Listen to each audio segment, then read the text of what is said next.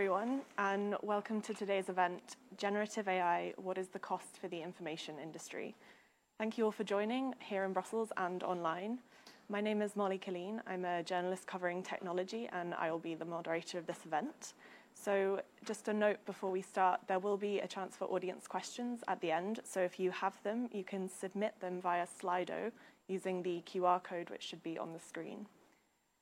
So it's a very interesting topic that we're here to discuss today, and one that seems to be everywhere you turn at the moment. Um, I think there's. Sorry, is there a way of raising the volume a little bit? We don't hear Um. It's very. Ah, okay, I can speak sure if the mic- speak louder. Um, it's a very interesting topic that we are here to discuss today, and one that seems to be everywhere you turn at the moment. Um, we're looking today at the information industry specifically, which is an area that it seems this kind of content generating, these content generating tools will have a particular impact. Um, and that impact and some of the responses to it are what we're going to talk about. Um, so just to repeat, in case you didn't hear earlier, um, you can submit questions via Slido, and there should be a QR code on the screen which you can scan to do that. Um, so before I introduce our panelists and we get started with the discussion, we're first going to hear some opening remarks from Serena Bressan, who is the project manager at AI for Trust, which is the supporter of, of today's event. So go ahead, Serena.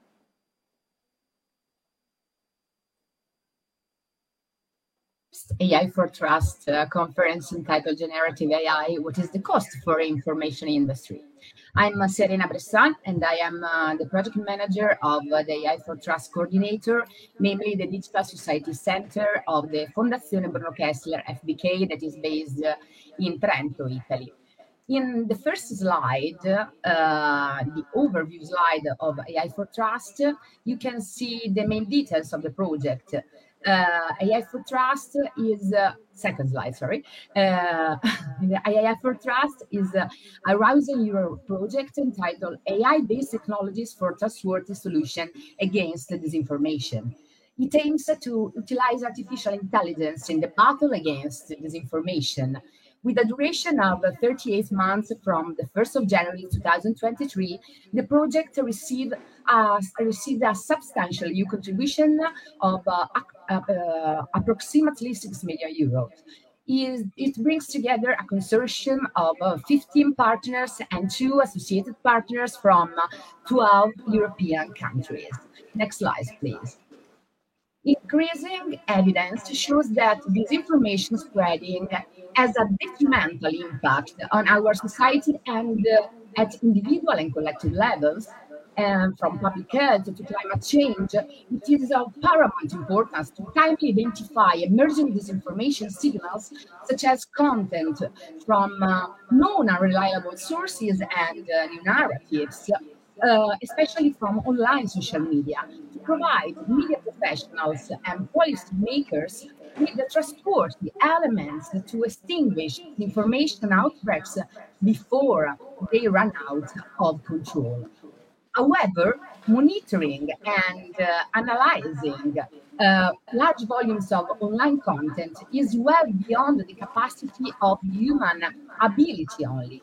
In fact, the rate at which this information is produced is much larger than the rate at which it can be analyzed and its effect mitigated. Next slide, please. AI for Trust will uh, therefore provide an hybrid system where machines cooperate with humans, relying on uh, advanced AI solutions against advanced disinformation techniques to support both media professionals and policymakers.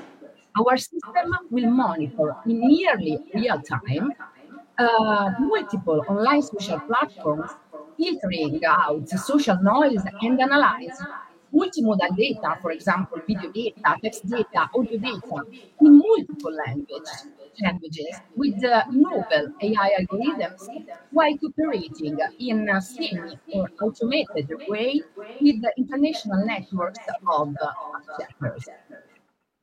In the next slide, you can see uh, the system, the AI trust system in more detail in this next slide.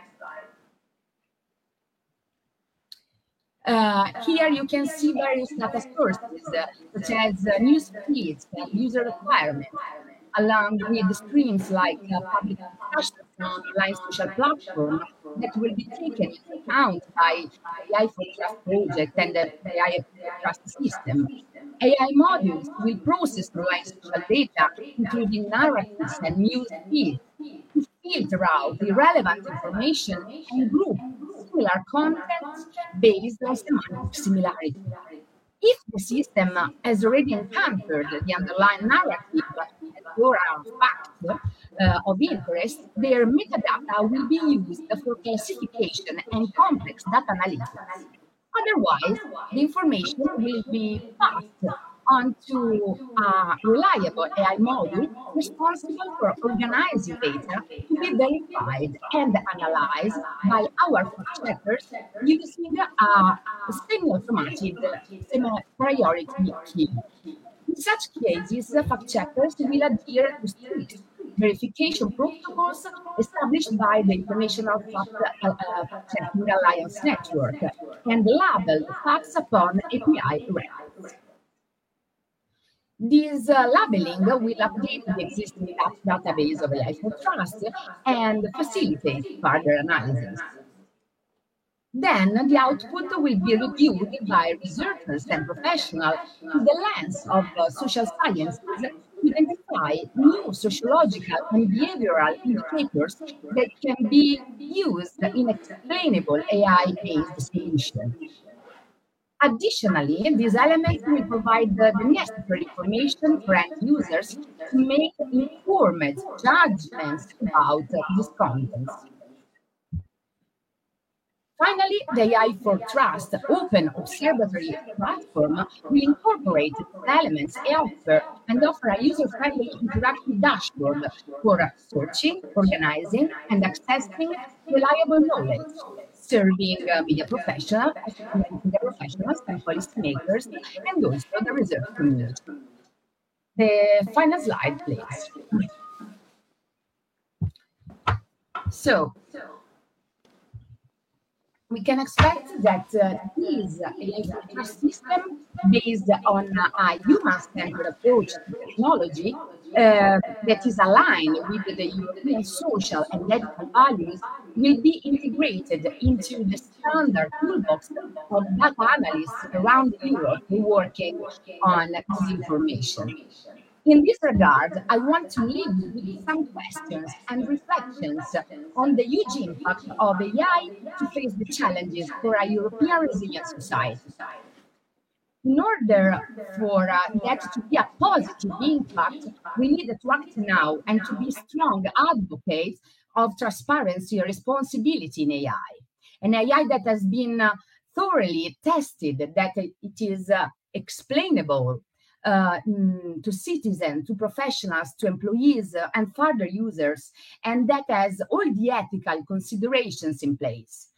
The European Commission aims to address the risks generated by specific uses of AI through a set of rules such as the GDPR and the European Parliament resolution of 2021 on AI in criminal law. And as you know, obviously, lawmakers hope to adopt the final AI Act before the end of 2023.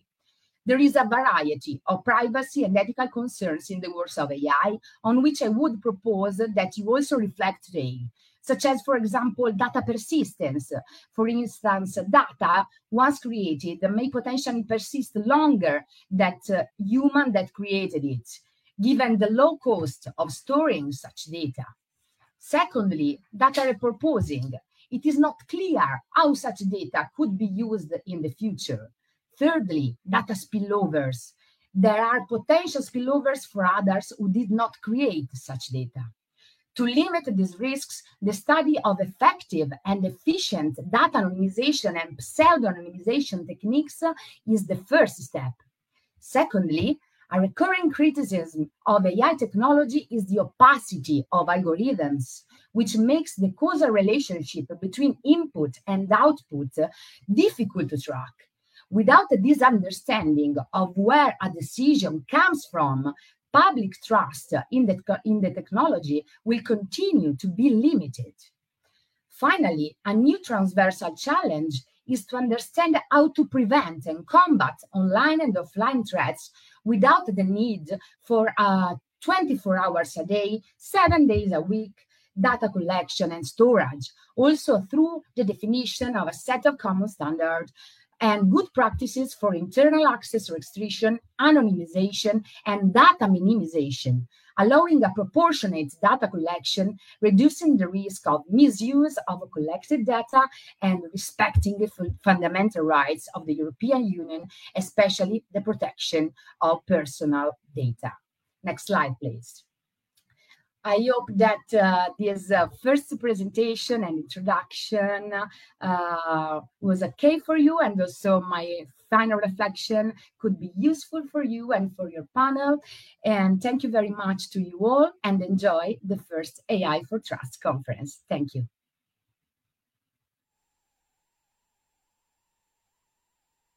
Serena, for those remarks.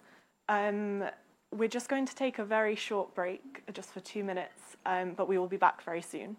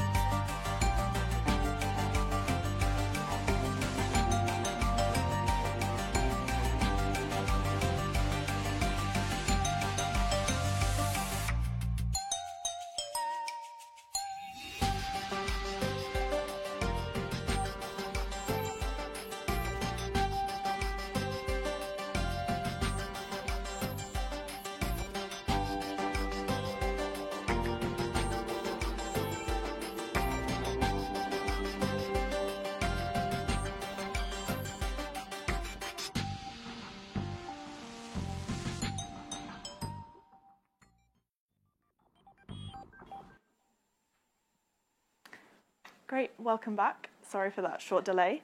Um, so uh, now we're going to move on to our panelists, um, and I will just introduce them before they give some opening remarks. So first up, we have Jordanka Ivanova, who is a legal and policy officer on artificial intelligence policy development and coordination at DG Connect, the Commission's digital department. Next, we have Dan Nechita, who is head of cabinet for MEP Dragos Tudorache, who is the Civil Liberties the Civil Liberties Committee's rapporteur for the AI Act. After Dan is Andrea G. Rodriguez, who is lead digital policy analyst at the European Policy Centre. Then also online we have Matthias Spielkamp, who is executive director, co-founder and shareholder at Algorithm Watch. Next up, we have Jeremy Rollison, who is Senior Director and Head of EU Policy and Government Affairs at Microsoft. And finally, also online, we have Gina Neff, who is the Executive Director of the Minderoo Centre for Technology and Democracy at the University of Cambridge. So, welcome to you all. Um, I'm now going to give you each the floor just to introduce yourselves and give some opening statements. So, Jordanka, go ahead.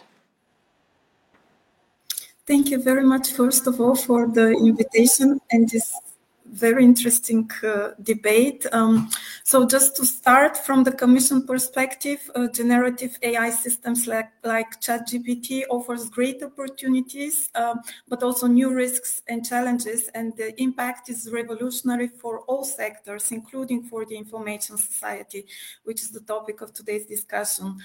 Um, it's remarkable that key technology players have called for first time, please regulate us. This technology is too powerful to be left unregulated. And this is exactly what we are doing in the EU with the first comprehensive regulation on AI that we proposed two years ago, uh, which will complement our uh, digital toolbox. Um, we want to promote trust and innovation to maximize the opportunities while also mitigating the risks. Uh, now, general purpose and generative AI systems are at the center of the legislative discussions for the guardrails needed to ensure it is used for good and does not harm, because we've seen also that it has the potential for both. And we are very happy that uh, the European Parliament has progressed very swiftly and now put forward an ambitious proposal.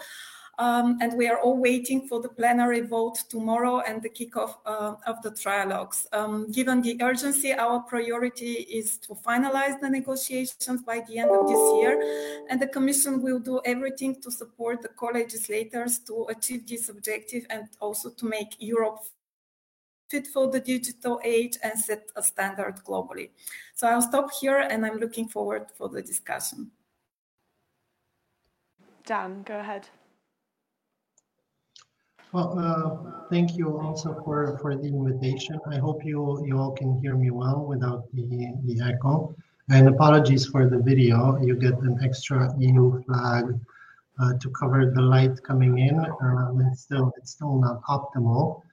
Uh, I will try to to make it up by uh, uh by what I say. Uh, so indeed, as Jordanka pointed out, the Parliament uh, worked on um, generative AI um, under two different areas. So first area was that even before uh, the generative AI craze uh, got to the public and mainstream, we had uh, concerns about AI used, as mentioned earlier, for disinformation, for manipulation, and so we had the foresight, even in the in the original amendment phase, to propose amendments dealing with what we back then called AI authors, that is, AI that would produce sophisticated text.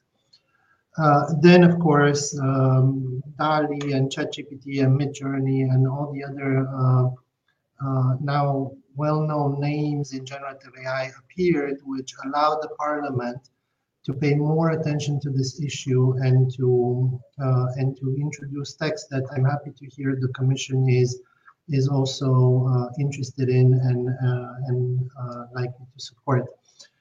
Um, I will leave most of the substantive for the part for the Q&A, but I do want to say that we're, we're very happy with, with the text that we have right now. It finds a balance between regulating, that is putting some rules. And as Jordanka mentioned, uh, these rules are um, addressing different risks than the initial AI we were trying to regulate, but also on the other hand, stimulating other opportunities. And we're hoping um, we're hoping that uh, everything goes smoothly. I mean, we're confident that everything goes smoothly tomorrow with with the vote, and we'll be uh, entering trialogues actually the same day after the vote uh, and moving forward, hoping to, to finish the text of this uh, uh regulation by the uh, by the end of the year. I'll stop here, but then uh, looking forward to the discussion. Great, thanks, Dan. No, Andrea? Thank you very much, um, Molly. I'm going to try to build on the statements that that were um, already uh, in the topics that have been already discussed. Um, I'm leading the digital policy part of uh, of um, the European uh, Political Economy uh, Department at the European Policy Center, which is uh, we're one of the biggest think tanks in town, uh, which which means that we work with like a different um, like different stakeholders that are like right now like hands-on uh, digital policy. On generative AI, there is like a couple of things I wanted to mention.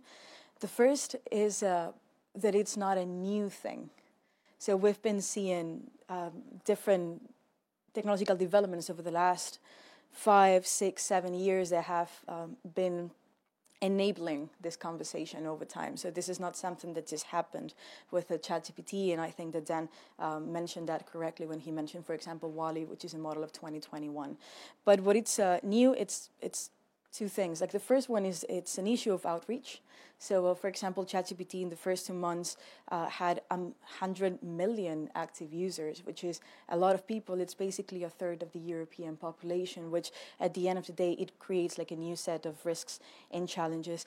And I think that the timing for this conversation, it's, uh, it's, it's perfect. Couldn't be more relevant uh, than uh, also announced that like the, the plenary vote is tomorrow, because I think that right now, if we see what is happening in Europe with digital regulation, uh, generative AI is an opportunity for EU to do two things.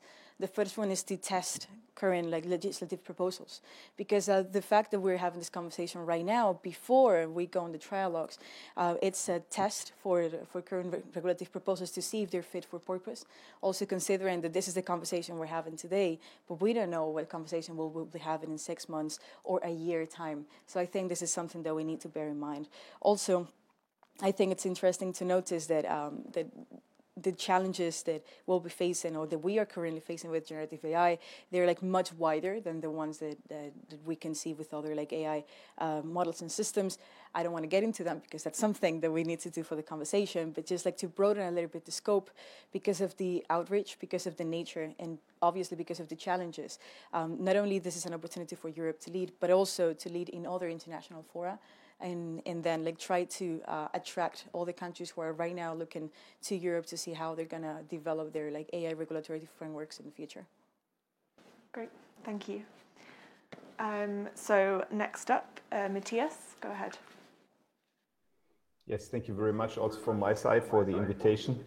Um, Algorithm Watch is a non-profit civil society watchdog looking at algorithmic systems. That's what we call them. Uh, just in case you know that um, in Brussels, not everyone here in the uh, conversation knows what we are doing.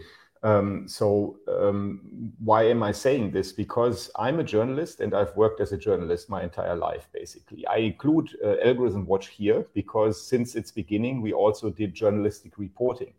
And we are doing this by using quite highly developed software, for example, when we program um, systems like uh, plugins for browsers that users can then use to donate data to us so we can analyze what, for example, the platform's algorithms are doing without asking them for their consent or for their data, which hasn't really been successful over the last couple of years.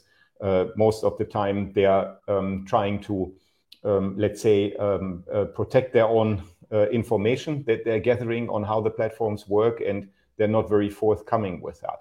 Um, so, um, having said this, I do think that AI um, technologies like generative AI that we are discussing at the moment can be helpful in what journalists and uh, media are doing. But at the same time, I would encourage everyone to look a little bit at the broader picture that we are facing at the moment. And that is, um, I'd say, a pretty bleak one.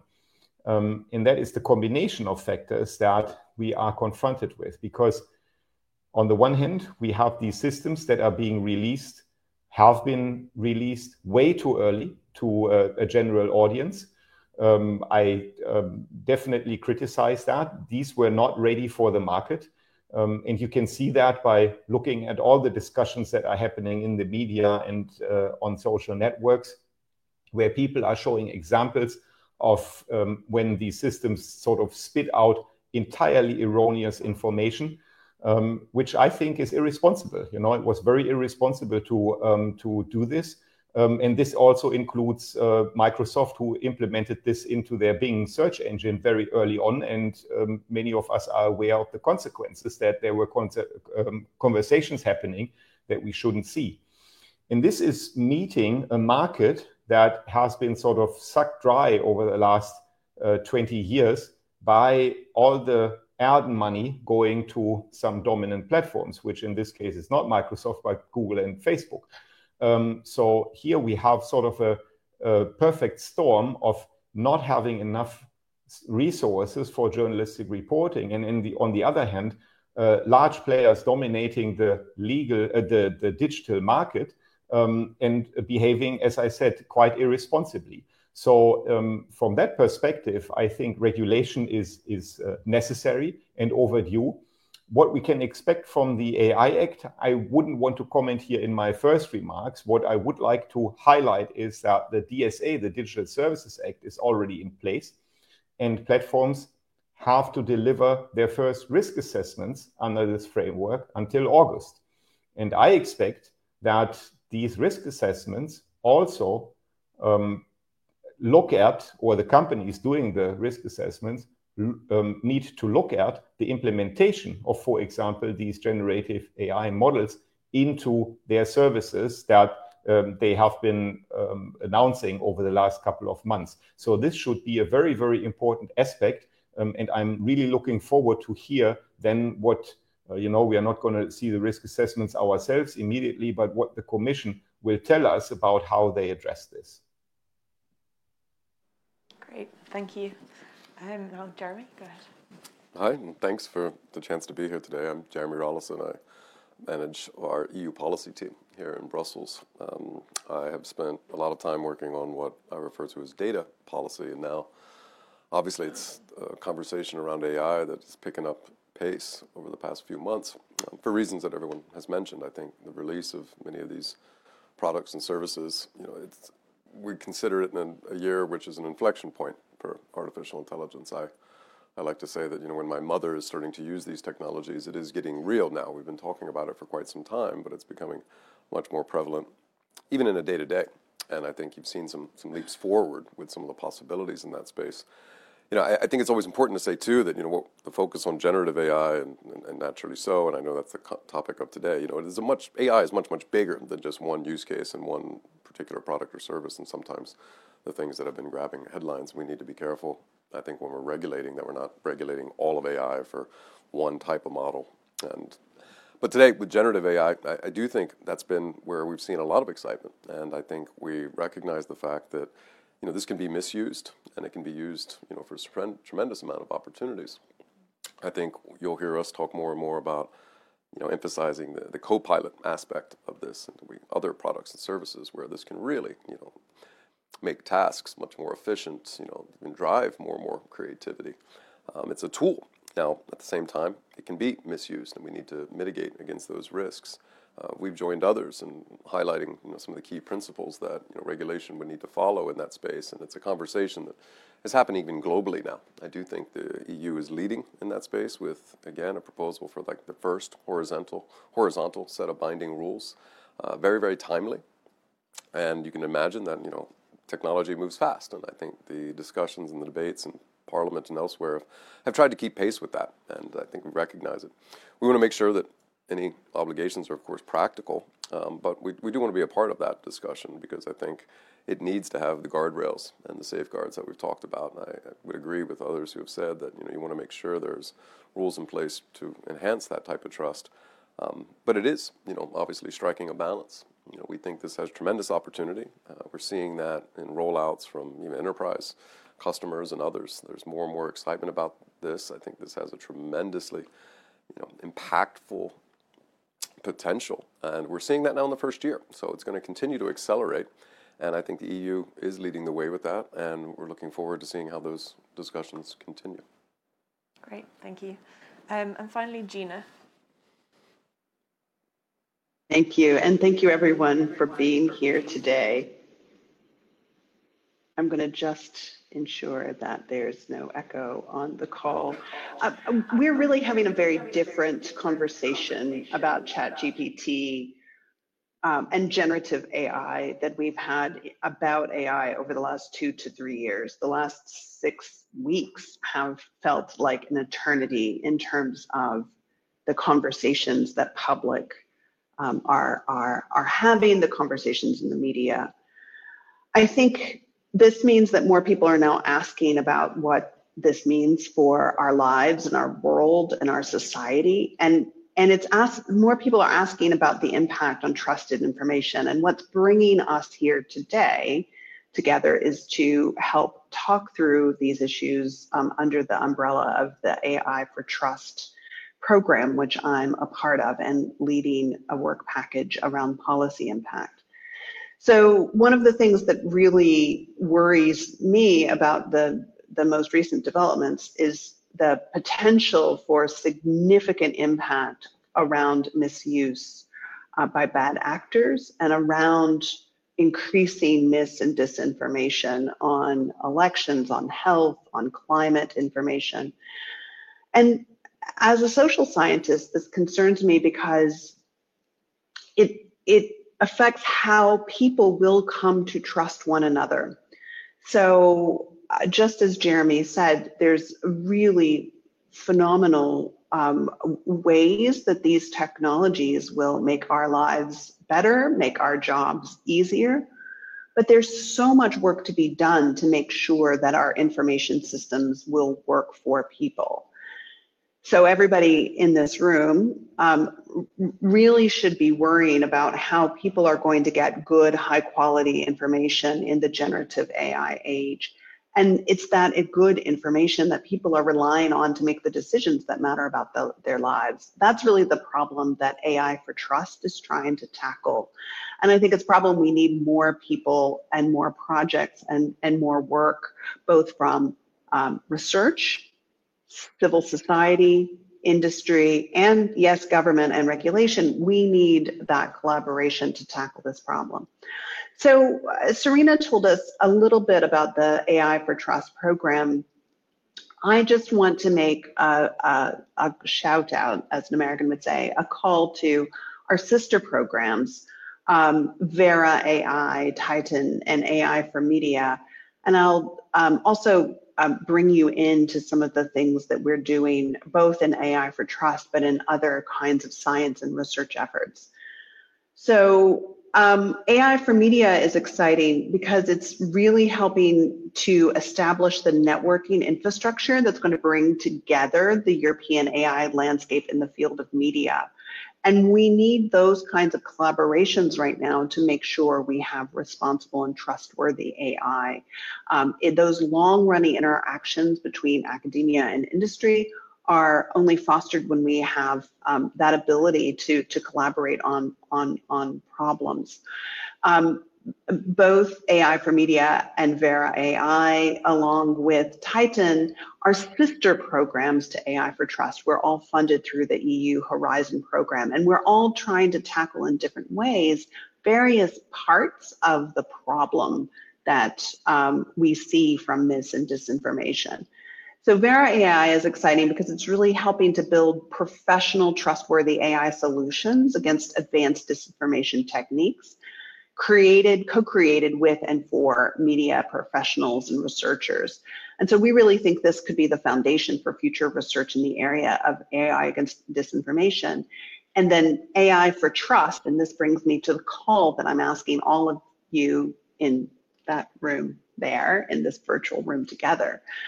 AI for Trust in, in our efforts to create better tools for recognizing and countering mis and disinformation, we really need to understand how policymakers and others will use these tools in the work that you do, whether your work is in um, the technology space, whether your work is in health, whether your work is in science, whether your work is in, in, in work and labor. There's, there's um, quite a bit that will change in terms of policymaking. So one of the calls that I have um, um, for everyone in the audience is we're looking for um, helping to inform the design of this platform with policy and decision makers. So if you're seeing yourself in that category and you can give us one hour of your time please, during the next four weeks, please contact me or Emmanuel Zega, who is sitting in Brussels with you, and sign up for an interview or a focus group to talk to us about what you would want to see in, in these. And finally, if you're a scientist or a researcher, um, particularly those working in academia, and you're sitting in the room, there's a recently launched international panel on the information environment, ipie.info. It's an independent global organization that's dedicated to providing actionable scientific knowledge on the threats to our information landscape. So this goes beyond the EU to try to have these conversations with um, hundreds of leading scientists worldwide, really putting into policymaker hands the hands of policymakers, industry leaders, and civil society, these kinds of invaluable insights that are going to make the global information environment better. So I don't think these problems of generative AI are going to be resolved quickly or easily. I do think it's going to take more of us to be um, working together for solutions. And I'm looking forward to the discussion to see what comes out of today's meeting. Great, thank you, Gina. Um, so we can turn to the discussion now, but um, as Gina mentioned, um, interaction is very important. So just to remind you that you can submit your questions via Slido using the QR code, and we will come to them a bit later. But um, to start with, I'd like to turn to Jordanka just for a kind of bigger picture look at things. Um, the Commission presented its AI Act proposal in 2021, and obviously the conversation has developed quite a lot since then. Um, if you were looking to present the proposal again now, um, or for the first time now, would you would you be um, including protections that were quite targeted or provisions that were targeted at generative AI, and what might those look like? Well, yeah, that's a very good question. Um, I hope the now you hear me well and there is no echo but indeed, um, two years is a lot of time. So, especially with this fast technological developments, uh, we now see different landscapes. So, of course, if we were now putting forward a proposal, I think we would be looking very carefully at, at those issues. And um, to be frank with you, they are not so easy to actually regulate because as, as, was also said, uh, indeed, we need also future-proof frameworks effective frameworks that can on one hand not over-regulate or stifle innovation uh, and promote the opportunities, but also mitigate risks in a way that are actually future-proof and effective for also types of technologies that are also to come in the next years. So these are all very, very challenging uh, tasks. And um, I think if we had more time, of course, we would have followed the regular legislative process, doing impact assessments, working with industry. And I think now we all understand that we really have to work fast. And actually the original commission proposal um, and the framework we set up is already a very good basis to build on it because we we do have to deal with the general purpose and generative AI systems, but we also have to deal with risks in very specific context. So I think now also in the legislative process and also with all the discussions with stakeholders, academia, industry, as I said in the opening statement, it, it, this dialogue with uh, key technology players like Microsoft here, who are here, but also civil society organizations have been extremely rich uh, during these two years. Uh, and I think um, also we have moved a lot also at the international level with the international discussions. So with, with all these discussions and with the basic framework that both co-legislators agree, um, we are very confident that we can work out the, the right solutions, the right guardrails uh, and safeguards um, also during the trilogues um, and make um, indeed the regulation achieving the two objectives to both promote innovation, targeted, promote uh, proportionate, but also address the big societal risks uh, and challenges uh, and, and, also build trust, uh, including in the information society. Um, and there are already relevant provisions that are there in our proposal for transparency of AI content um, and deep fakes, um, but, but also other risk frameworks that could be built upon and could be a very good basis for, for, for the final solutions. Great, thank you. Um, and I know that Gina needs to leave slightly earlier, so maybe we can turn to her next. Um, and you mentioned disinformation in your opening statement. Um, and there's been quite a lot of attention to the potential for generative AI to create this kind of content on a much larger scale than we've seen at the moment. Um, last week, the Commission announced that signatories to the Code of Practice on Disinformation would be required to label AI generated content. So, what are your thoughts on where responsibility lies in terms of dealing with this, maybe when the content's been generated in one place but then is being hosted by platforms? Listen, we have so much to work out in terms of these problems. So where does responsibility lie? It's it's going to be with all of us. There are clearly guardrails that need to be in place for understanding how information is being used, um, uh, is being generated and used. There are clearly um, responsibilities that companies need to do to make sure that their products are safe and effective and do what they purport to do. And there's responsibilities that um, those of us have in research, education, civil society to build the social capacity for using these technologies um, well and understanding what we're looking at. So I um, appreciate Jeremy's uh, comments earlier about Copilot and um, and uh, the integration of generative text and automated text into enterprise products. Um, we um, absolutely need to be aware of the risks of what putting these powerful tools in people's hands will um, will do. Now, um, sorting my email and having quick, um, short, um, uh, safe responses, that's great. We're all going to love that. having things that uh, misrepresent uh, me, misrepresent the world, misrepresent um, things about me, that's um, what we're not going to want. So I think we, in, in terms of regulation, we need to remember that we're, we're going to fight this problem no longer just in text, but in visual information, in um, coming experiential and haptic information, and coming um, in, in, in audio and video, etc. So it's going to be a multimodal fight that we don't yet have the technical tools to deal with.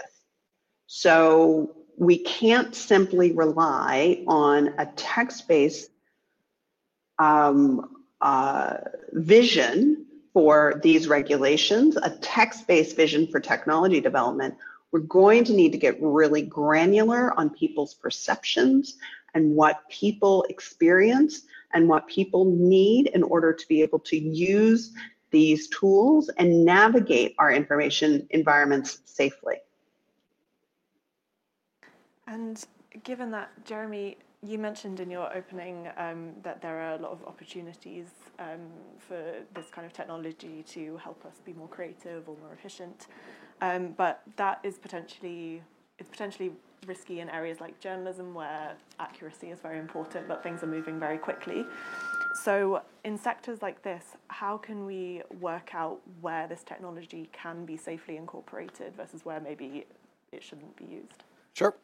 Listen, I, I agree with just about everything Gina just mentioned. I think she laid it out really well. You know, there's a there's a balance to be struck here, and I think where those are where there are risks, and if you're talking about misinformation, and get right to your question about you know journalism, I think there's a lot of things you can do. There are standards which are emerging already around you know, content provenance and authenticity. I think there will be watermarking techniques. I think the transparency requirements, even in the AI Act, are aimed at making sure uh, folks know when they're interacting with an AI generated piece of content or an AI system. And I think where the Copilot reference comes in, though, is you know where the line is drawn there is just going to be important, and I'm not even taking a view on it. But the extent to which a journalist can leverage AI to create part of a story, combining it with other sources, you know, where is the output going to be fully AI, partly generated by AI? You know, some of those lines are going to continue to see discussions around and the like. But I think transparency requirements and some of the standards that are already in development around watermarking and provenance um, is the first place to start. You know, I think everyone has a responsibility to not only be transparent about when they're using these tools to generate this, but also I think there's a lot of education and skills that should go should be invested in also to make sure that people understand when they can identify signs that they're interacting with that type of content as well. So I think it's going to be um, a continued conversation. I don't think you can come up with a proposal in one law or another that solves this problem magically. But I think as journalists in particular continue to use these technologies and roll out some of these tools, uh, we'll start to see where the best place to put those lines are. But a combination of standards and transparency, I think. Great. And Andrea, another area of quite a lot of concern, especially for people working in the creative industries, is the copyright implications mm. of generative AI. models that might be incorporating their work. Um, and the Parliament's version of the AI, AI Act does include um, transparency obligations to make it clear when copyrighted material has been used. Um, but do you think this is enough uh, to protect the work of, of people working in these sectors? Well, I mean, I think that obviously copyright is a very, very big topic, and I want to fully disclose here that I'm not a lawyer. So um, there's like plenty of things that I would not be able to say, but it's uh, it's true that um, probably like copyright is one of the most urgent issues to be tackled, yet not the only one. So just thinking about the multiplicity of risks and challenges that generative AI poses, not only for the creative industry, but also for other types of, of industries. I would say that we could summarize them in, in, four big buckets, if we want to say it this way. So we have a big uh, fairness challenge that needs to be, to be tackled, such as um, the power of generative AI to amplify bias or to distribute like harmful content. Like uh, disinformation was already mentioned before, and that's like certainly another big concern that we have. Uh, other thing is transparency. Yes, like imposing transparency obligations precisely on copyright. It's it's good, but how about do we explain to people that this uh, content has been like you know like how do we make sure that people understand what generative AI is, what the impact will have on, on what they're doing, on you know so those type of things I think is very interesting. Um, Jeremy mentioned before transparency obligations in the AI Act. I think it's very it's a very interesting topic and certainly it gives a lot of um, I mean, of tools for the people to know when AI is used on them. But I would be interested in knowing, for example, what Matthias thinks about uh, about this, right? Like, how do we make sure that the transparency obligations that we're imposing do really have a, an impact on the societal impl- implications of AI as well, like because we're seeing that's general, I think, on every uh, type of uh, technology over reliance by the population. Like it's fine, this was made uh, by an AI system, but what does that mean? Does it mean that it can trust the content? Because uh, I think there is also a, a, question there on reliability that was brought up before. Um, also, uh, copyright is a good angle to to tackle that, but there's like many other things that come from that. How about like competition? Because so I think that to summarize a little bit, because uh, we don't have all the time in the world, it's um, promising that, uh, that this was included in the AI Act because it was identified as the most urgent issue. Yet, is it something that is going to solve, solve all the problems coming from generative AI? I doubt it, but it doesn't mean that the AI Act does not have instruments in place to solve some of the other issues that I, I have mentioned. Great, thanks. Um, and we will come to Matthias in just a moment. But I think first, um, if we just turn to Dan, who has obviously worked very closely on the development of the Parliament's position on the AI Act, um, maybe you could give us some insight into all these uh, provisions and measures that we've mentioned so far, into why they were included in the form that they are, and also whether ahead of tomorrow's vote you're expecting any um, significant amendments.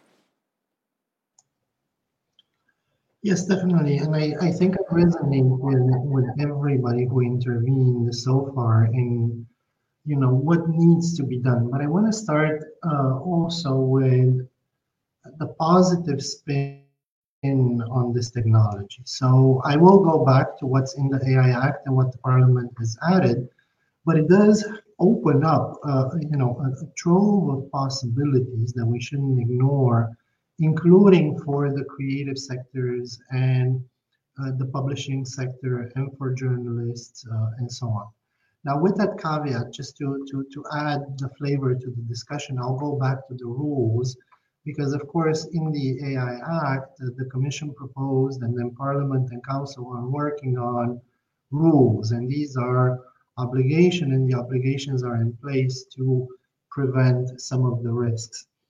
So I think that the solution that we have found for generative AI is multi-layered, not just uh, as Jeremy was was earlier saying, transparency, which was already there, and we think it's good. I'll try to describe it, uh, you know, the way we see it and, and the way our office sees how we tackle generative AI to make it safe to use in uh, in Europe. So first, in the AI Act, the Parliament has added provisions on some light touch but important obligations for generative AI in particular.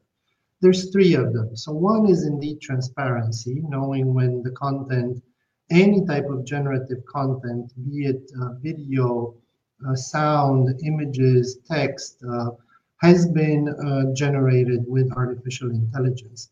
Then the second one is uh, state of the art, best effort on behalf of the developers to put guardrails in place against the generation of content that is blatantly illegal in the union. So what we had in mind is uh, safeguards against generating child pornography, for example, uh, instructions on how to attack uh, the cyber infrastructure of a city, and so on. Uh, all of these uh, safeguards, we feel that they should be mandated at the development phase of, of such generative AI. Then, of course, on the issue of copyright, and I'm not a lawyer either, but the way we saw it was increased transparency rather than changing the copyright law using the AI Act. So we're not touching on existing copyright legislation, but we're saying to the developers of generative AI, hey, be transparent about the copyrighted material that you use in training your models. And these three are specifically related to, to generative AI. But then there is another layer, which is, of course, the entire discussion on foundation models, that is, the powerful models that are not solely used for, for generative AI, but we encounter them mostly uh, nowadays in in uh, producing generative uh, generative AI systems. And there we have obligations that we feel are common sense that could be met by the providers of these models because these models are very powerful. They're used in many downstream uses that make those models safer uh, and more reliable when they get put on the market. Uh, and when they then are used to, to build generative AI or in other downstream applications. So these are all new uh, provisions that we've added in the text. And I would add what uh, what Jordanka also hinted at that this is not a problem that will be solved only with the regulation in the European Union, and it's very encouraging that at you know within at least the like-minded countries of the world there is a, a growing awareness that, that this is an issue where we need international convergence, right? So the outcome of the G7 meeting was very encouraging. The outcome of the Trade and Technology Council with the United States was, was also very encouraging. So I'm really hoping that what we do in the AI Act will be complemented with these international efforts to get to a sort of convergence uh, at the international level. And here, this is not just to, to Microsoft, but all the big players out there. Here, I think the companies and providers of these uh, generative AI systems have an increased responsibility to sit at the table and to, to co-create and to understand the regulators, the authorities, what they are trying to, to prevent, but also be responsible in the way that they develop this AI so that, that, that this is done in, you know, in agreement with industry. I'm happy to have seen these calls for regulation, but they're not enough. Uh, it's not just passively, please regulate us. It should be let us work together so that we make sure that this technology is safe and that can really bring benefits to our economies and societies. Okay, great, thank you. And so now maybe we can turn to Matthias and just hear some of your reactions to the AI Act and to some of the um, concerns that have been raised and how well you think the legislation will address them.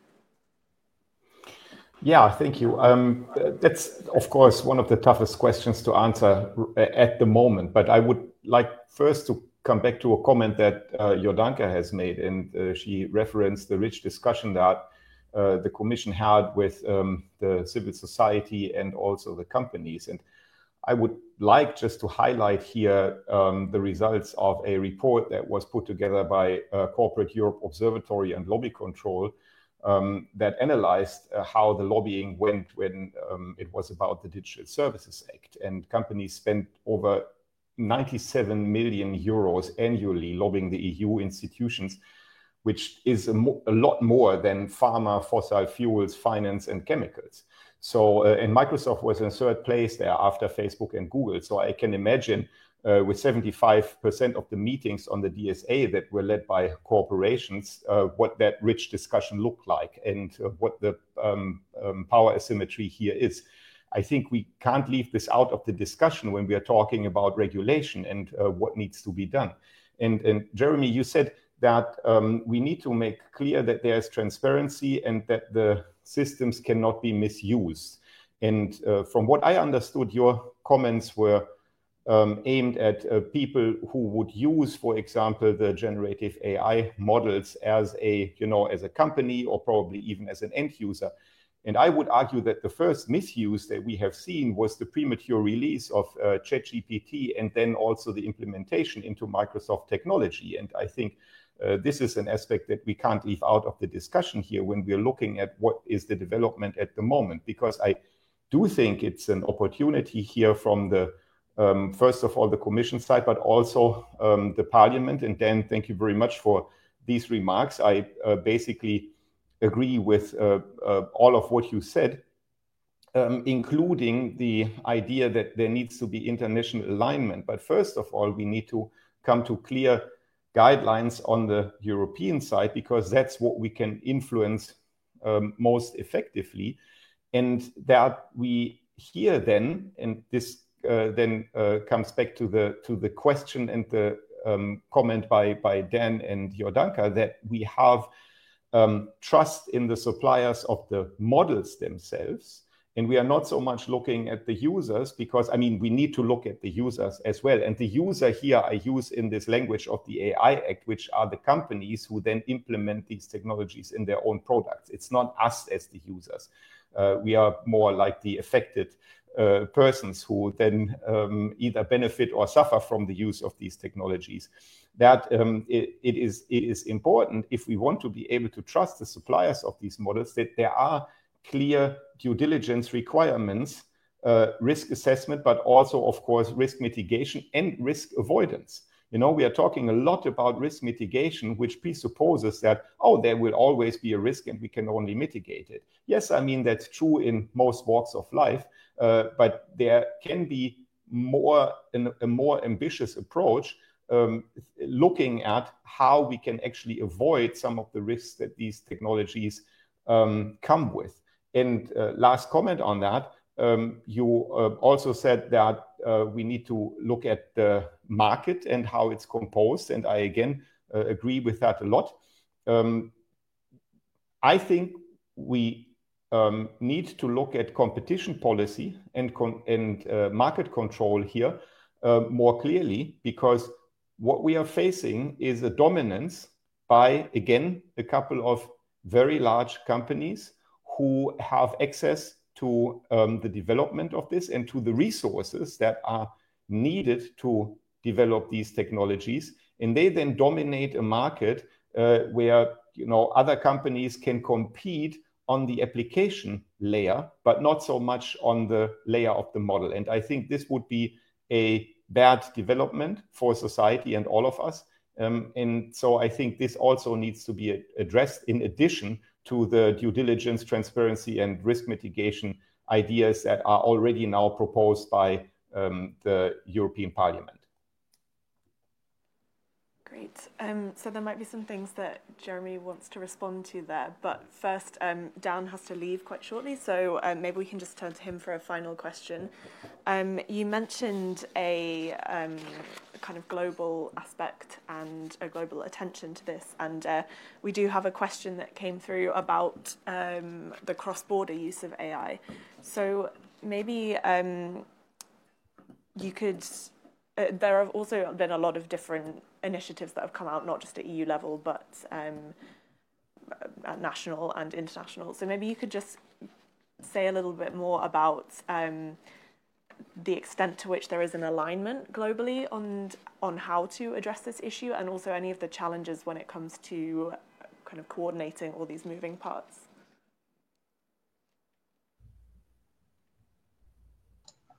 Definitely. So um, I echo first what Matthias was saying that what we have um, right now as a tool at our disposal is European legislation. So, of course, the the other layer at the international level has to be at the political level, has to be a concerted diplomatic effort to get and uh, you know, I will I will be a little uh, blunt here and say that I do believe that it needs to start with the democracies of the world, uh, because uh, a, global uh, effort from day one uh, would be very difficult. But I think that slowly and within this community of democracies, we can get slowly to a certain consensus in, in what the let's say principles, uh, not rules, uh, are. And I and I, I, I know that there are challenges because the question was about challenges. Uh, so one of them is literally different regulatory traditions. So it is interesting to see that the Americans are now really thinking about uh, AI and generative AI of course, stimulated by, by the recent developments in, in recent months, but they have a different way of regulating. It's not the way we regulate. Nevertheless, we feel that once we get to uh, the same principles, uh, based on the same values and on the, on the same objectives that we're trying to achieve, uh, with different regulatory instruments, I think that that is a very, very good place to start. Um, now, how do we do that? We do it uh, one at the very technical level by aligning on standards, right? Because standards are underpinning uh, even the, the AI Act uh, at a very practical uh, com- compliance level. Uh, then aligning on, on, on the principles and the values, and I think that we're, we're getting there. And then, of course, somehow getting to an agreement that is uh, that is more or less formal and that, that includes, as I said, uh, to a certain extent, companies uh, with, with a soft obligation, but nevertheless that, that will lead to more convergence uh, in, in respecting those, those principles. And yes, I, I do have to jump off. It's it's a couple of crazy days here with the with the debate coming up soon. I encourage everybody to watch it uh, today at one on on the AI Act uh, and then the vote tomorrow. And I know I skipped by mistake a question. Uh, what do I expect at, uh, at the vote? I think it's going to go okay, and we'll get our mandate uh, probably in the same form that, that you have seen adopted in, in committee. And then we'll move right into trialogues, uh, as I said, the same uh, the same day. Now, because this section and this whole conversation on generative AI, and as I said, foundation models, is a new addition to, to the AI Act that the Parliament has proposed. I do want to encourage everybody here, but also listening in, to look at those proposals carefully and to send us and the Commission and Council their proposals to, to improve it so that uh, and, and, you know there's openness from the commission as Jordanka said. There's I know that there's openness from council to to have something in the text about these. So now is a good time for everybody to send in feedback so that by the uh, end of the trialogues we have a very good text on one hand tackling all the challenges and, and the new risks but on the other hand making sure that that we're also supporting innovation and, and leveraging this technology in, in our societies. So once again, thank you all very much. Uh, and this was a very, very good conversation. Uh, and let's, uh, you know, let's keep in touch for, uh, for the next steps in, in the process. Great, thanks, Dan, and thank you for joining today. Um, so maybe turning to Jeremy now, um, Matthias raised a lot of points in response to what you'd said. So um, if you'd like to respond to any of them, and maybe particularly on this question of how we can build trust in the providers of these technologies and any uh, steps you're taking to preempt some of these risks and mitigate. Sure. I, I think one thing that several other panelists mentioned, and I think it's an important thing to keep in mind in the regulatory conversation, is you know this is several layers of a technology stack. You know, every layer has a pretty integral part in releasing or developing something that ultimately we call you know an AI system. So you have an infrastructure layer, you have the application layer, you have a deployment layer, and that's getting more and more you know, complex uh, naturally because these are models that can be used by others to train other models, and there's APIs. It, it's not always as, as simple as I think sometimes we, we may reference. But I mention that only because when you think about the type of risk that could be in place and who's closer to that, what layer may be closer to that in terms of avoiding it altogether, as Matthias said, you know, I think you want to make sure that it's, it's practical in that sense, you know, at the application layer where some of the choices may be made to go in a high risk direction or low risk direction. It's only natural there that there would be certain obligations. Now, at that layer, they may not be able to fulfill certain obligations if they're relying on systems that they haven't developed. So, again, then at the development layer, there needs to be a different set of obligations. So, I think that balance, and I think the Commission's proposal actually recognizes you know, different layers of that. And I think the Parliament and Council have both tried to get on that. Um, listen, we've, you know, at Microsoft in particular, we've launched a responsible AI standard that we've actually made publicly available, and that comes with impact assessments, templates that others can use. It talks about the way we bake that into all of the development we're doing internally. We're sharing that experience with others. I think also one point that hasn't come up is that people will only use the systems that they trust, and there is a competitive space there. And I think you know the systems that perform the best, the systems that perform the most accurately and the most reliably, are ultimately going to be the ones that are relied upon more than others. So you have almost an inherent motivation to be building these things in that way. Uh, but it's going to be a combination of things. It is going to be the regulatory guardrails that we talked about. I think I agree with what Dan and others were saying that we do all have a responsibility to come together and, and make sure that that's set up the right way uh, at the technology level, at the democratic level, at the legal level. It's always going to be a balance. And I think you'll get different views there about where we get it right. Um, it won't finish with just one proposal. You know, it will continue. This will continue to touch upon policy spaces that we've talked about for years, whether that's privacy, whether it's intellectual property, uh, competition, what have you. So I think it's going to be ongoing. The, when the AI Act is adopted, that will not be the end of AI regulation by any means. And I think as more and more of these launches take place and more and more customers and users roll out new ways of viewing this, we'll, we'll learn about some of the, the misuses as well. Um, but I think we're going to also, you know, see a lot of benefits to something like this, and that's exactly why we're trying to get the balance right. And again, we're happy to be a part of that conversation. Great, thanks. Um, so we are approaching the end of the um, event. So We'll turn to some audience questions in just a minute. So now is the last chance to submit any if you have them.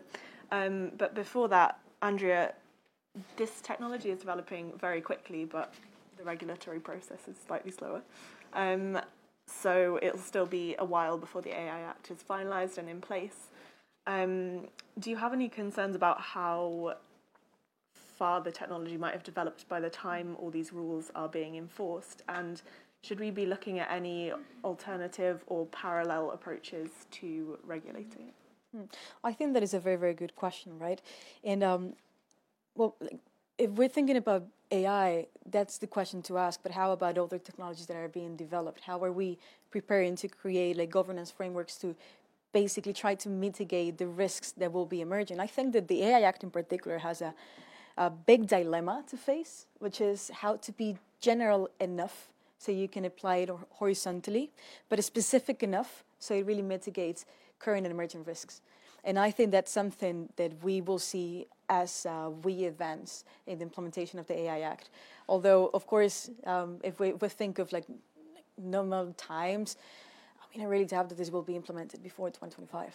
To say uh, to say a date uh, and to launch one, I mean, you can of course challenge me in here, and by that time, I have no idea what what type of risks we will have. But I think that in order to be able to solve those, I would say that the key question is precisely how to is create an, a framework that is able to solve that dilemma that I mentioned before, being general and specific at the same time.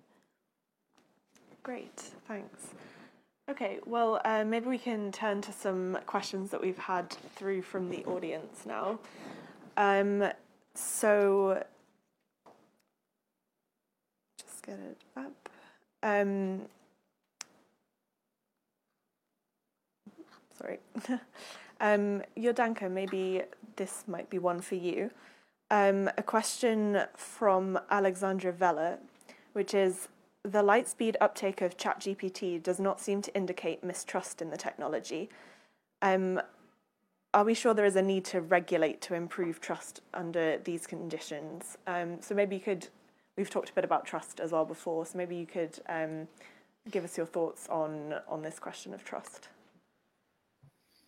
Well, I, I think uh, I hope you hear me without the echo, but um, I think we've seen examples of, of both, yes, user trusting, uh, but also other users mistrusting. And I just recently read also an article where a lawyer just uh, put in ChatGPT a, a, request to come up with relevant case law for uh, for a case that it had to appear in front of the court, and it wrote uh, the plea completely based on the submissions of the of ChatGPT, where they cited a lot of uh, cases that never existed. So uh, it was a bit of an awkward situation when that was not checked. So obviously, we've seen also technology is improving a lot, but we've also seen, for example, risks of hallucinations, and and there have been already this importance to know the limitations uh, of the capabilities uh, of the technology, and also for providers to be transparent and also always to use this only as a tool uh, is, is, quite important. So that's why I think there will be also, as mentioned, uh, need for further education, for further human oversight, uh, and also responsibilities um, for for uh, for how it is further shaped um, uh, and used. Uh, while at the same time, we we do recognize that actually it's what it's capable of doing is just remarkable. And there are so many efficiencies. Uh, uh, so, so indeed, we have to just to find the right balance uh, and to to make most use of it, um, adapting also based on the different context and uses. Great, thanks. Um, did you want to? Yeah. Besides trust, there is an there is an issue of accuracy as well like there's types of language models uh, ChatGPT has been like mentioned. It scraps the internet for data, and then we cannot assume that the, all the data that we put in the internet is accurate or reliable. And that's I think something that goes to the root of the problem, and that's something that should be addressed, I guess. Great. Yeah. Hmm. Um, okay. Um, maybe this could go towards Jeremy. Um, Microsoft is hardly an SME, but uh, this question is about SMEs, so maybe from a business industry side, um, you could take it. So the question is AI is a two horse competition between the US and China. Regulation is necessary, but the compliance costs are high. How does the EU plan to help SMEs and compensate for those costs? I mean, maybe you can't answer on the, the how is the EU planning, but um, maybe just in terms of how industry can prepare when, um, especially for sure. Well, no, and Jordanka might be able to answer that a little bit better than me. I mean, there are some exceptions in different proposals for small to medium-sized enterprises from some of the compliance obligations. But it is a really good point. I mean, I think I wish there was a test uh, for every proposal that, you know, is this going to make it easier for European startups and SMEs to catch up, to launch, to roll out? And, you know, we've heard it over conferences throughout the years that if in a global comp- competition, you know, if European companies, you know, need to hire lawyers while others are hiring engineers, it's going to be tough to compete in that space. So the, the rules do need to be understandable, and I think you could apply that type of SME test to each of them. Now, I know within these specific rules, there are a lot of exemptions built in for startups and SMEs, but but at the same time, you know, a, a risky product or service is a risky product or service. You know, just because it might come from a small company shouldn't it can have still a tremendous impact, but I, I do think an SME test of sorts uh, could be something done with a bit more rigor in the next European mandate. I think a lot of this is done in the, the name of startups and SMEs. Uh, but when you talk to those customer segments, you know, they don't have the same footprints and ability to participate in some of these discussions as others. So I think it's, it's a lot to digest you know, if you're looking at this space and a company in Europe launching in this space, there's a lot of rules. It's not just the AI Act. You have to be aware of so many other rules. And once again, if you know that requires a lot more legal investment than engineering investment, that's going to be harder to compete, I think. But I, I, do know there's a lot of exemptions that are often made, and there's other programs and funding opportunities. Uh, but Jordanka might be able to talk a little bit more about that. Yeah, Jordanka, I don't know if you want to um, say anything on this. Yes, no, just to confirm indeed that uh, there are different layers. How uh, actually we are really trying, because this is a big concern, the impact on SMEs. Uh, our key objective is also to give them certainty to help them and uh, for certain obligations to have really proportionate approach, to have uh, derogations, uh, as mentioned. Um, um, just before, but also to provide concrete support measures. For example, we, we will uh, implement regulatory sandboxes. We're also uh, involving SMEs in discussions on standards because this is key. Standards now that are being in, developed uh, to demonstrate compliance with the legislation, they really have to be addressing the needs uh, of SMEs to be able to be implemented by them. So we're doing a lot of reach out also and efforts to involve them in this process and to really take into account their um, needs uh, to reduce fees uh, and also to provide them with other supporting tools, um, including, uh, for example, um, yes, financial support, but also access to data, access to digital innovation hubs, um, testing and experimentation facilities. Uh, so, uh, in addition to the regulatory sandboxes, so all this is also part of our coordinated plan on AI, and we try to cover both regulatory exceptions, but also additional support measures to to help them um, compete. Because, as I said, uh, it's also important for them to to be able to demonstrate uh, trust. Great, thanks. Um, and we also have a question that is directed towards Matthias. So it's about um, the it's about judging the market readiness of AI technology, and the question is about whether politicians can do this better than companies, and what criteria should be used when um, looking at how to judge readiness. That is a very good question. No, I actually don't think that politicians can judge that better than um, uh, the companies who are producing the technology. This is why we are talking so much about the guardrails. Uh, we are talking about what criteria we need to apply to judge this, uh, and then we use them to understand whether something is actually working or not working. And it is a very difficult um, question to answer specifically with a part of the topic that we have been discussing today here, and that is trustworthiness and accuracy and truthfulness. And um, these are concepts that are very contextual. So, um, for example, you can use uh, an AI to produce something that is entirely fake um, in the sense that you know it depicts a situation that has never happened in the real world and use it for something good if you want to illustrate it. At the same time, you can use something that is not at all, um, or was not at all, um, uh, there was no AI used at all in the uh, production of a, for example, a news item, and you can tear it out of a specific context and use it then for a purpose that uh, basically uh, is disinformation in the end. So um, what I'm saying is that um, we don't want politicians to make these judgments. We want clear regulation that would then mean, for example, that um, companies need to demonstrate to us transparently what they have done, for example, to um, diminish or at least control the um, instances where, for example, uh, inaccurate, um, inaccurate, wrong information is produced.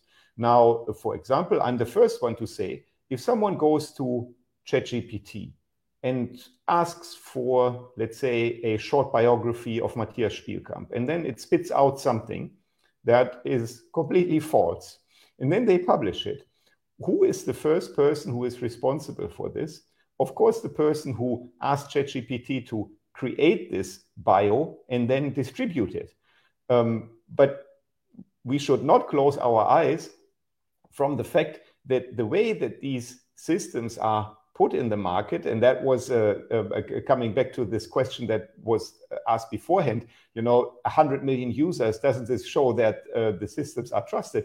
Well, in a sense, yes. For example, you know, they can be trusted to produce really real life looking fake porn, you know, to um, uh, to to um, um, produce a campaign against someone you don't like. Now, is that the um, the level of trust or the idea of trust that we have for those systems? Certainly not. So, what we can achieve is not that we have uh, politicians in the end judge the truthfulness of this. This is would be a horrible scenario, and I'm a free speech uh, activist uh, myself, so um, I would not condone that at all. But what we need to put in place are these guardrails that um, ask that require companies to do a thorough um, investigation, first of all, into what uh, results the systems produce, and then also a control structure that looks into this and says, yes, this has been done diligently or it hasn't been done diligently. And uh, this should also be very transparent. Great, thank you. Um, and so, just as a final audience question, um, we have some messages here from someone who is working in climate change awareness. So, it might be interesting to hear how you think this kind of technology might be able to be applied in the area of green tech. Um, I don't know who would be, Jeremy. Yeah, it's actually one of the segments that some of our international collaborations and even some of our uh, enterprise partners uh, have gotten most have gotten most excited about. You know, whether it's identifying you know efficiencies in buildings or whether it's in identifying efficiencies across assembly lines. Um, even during you know some of the more recent international uh, coming together around some of this with researchers that we've been a part of. There's different data sets that can be leveraged now in more creative ways to identify some really common patterns. And it's some of those big societal challenges that I think we frame up the AI opportunity around the most. So I can just say that that's actually one of the most exciting areas as it's kind of a joint challenge. And I think some of this regulatory discussion is also a joint challenge. Um, you're seeing a lot of exciting use cases come out of that. So.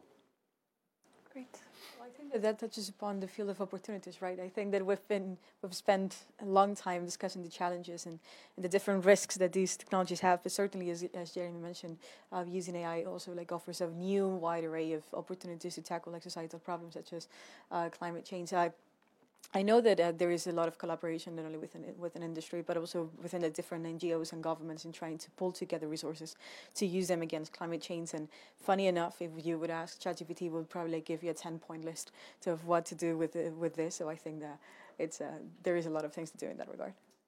Great. Okay. Well, that seems like um, a good place to maybe wrap up the discussion. Um, so we'll just have some time for closing statements from each of our panelists. Um, so I will hand back to Jordanka first.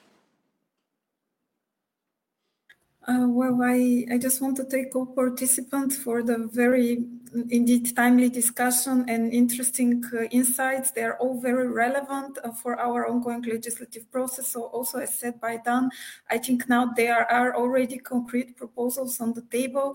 We all know, um, and as uh, yeah, it was mentioned it will not be able to solve all problems. Uh, so it will be an ongoing process. But what would be really important is to have a transparent and indeed feedback with all relevant parties to, to provide um, also, if they wish additional input, their own views. Uh, so we can take uh, the best balanced and most practical uh, approach also for how to, to regulate it now and also uh, indeed uh, it should be high level at this stage, not preempting further implementation that can happen through standards. So there are also more processes to be followed in parallel. Um, for the future uh, implementation.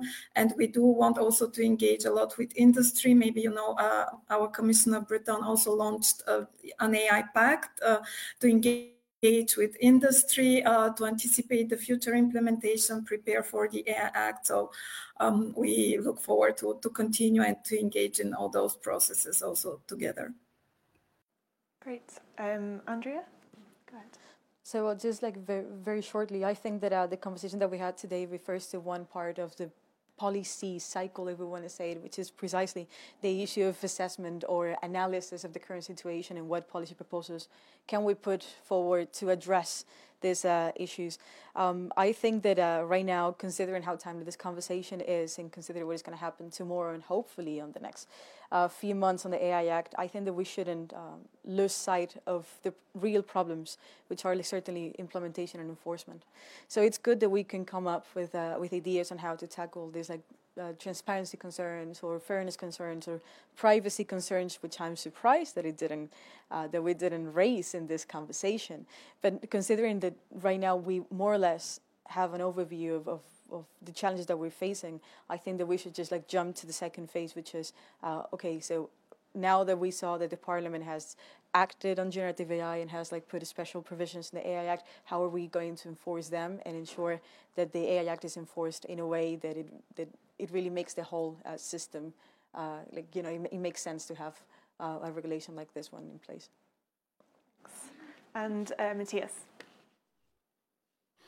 I, you know, I will use the last question that was asked uh, as a um, inspiration to my uh, closing statement here, because um, this um, idea of using, for example, AI to combat climate change is a lot uh, in this framework of um, the so-called AI for good narrative. You know, we can use AI for so many tremendous things. That has been said for decades.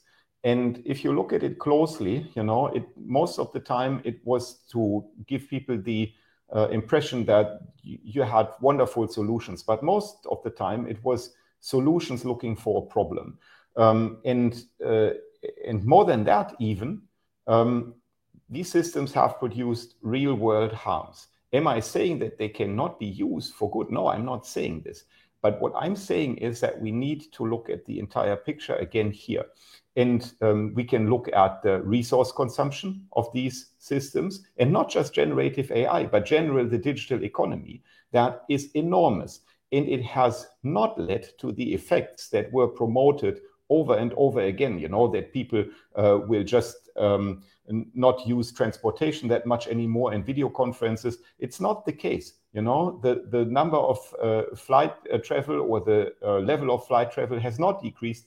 Um, except for the time in the pandemic, um, but that was a completely different effect. And then, of course, you know, um, digitization and now AI will in the end lead to a world where we can all concentrate on what we really like to do because AI is going to take over the part of the job that are tedious, you know, and not something that we would like to do. And what has happened in the real world, we have a platform economy that really coerces people into situations where they are controlled by algorithmic management um, and basically always have to go to court if they want to change something about this.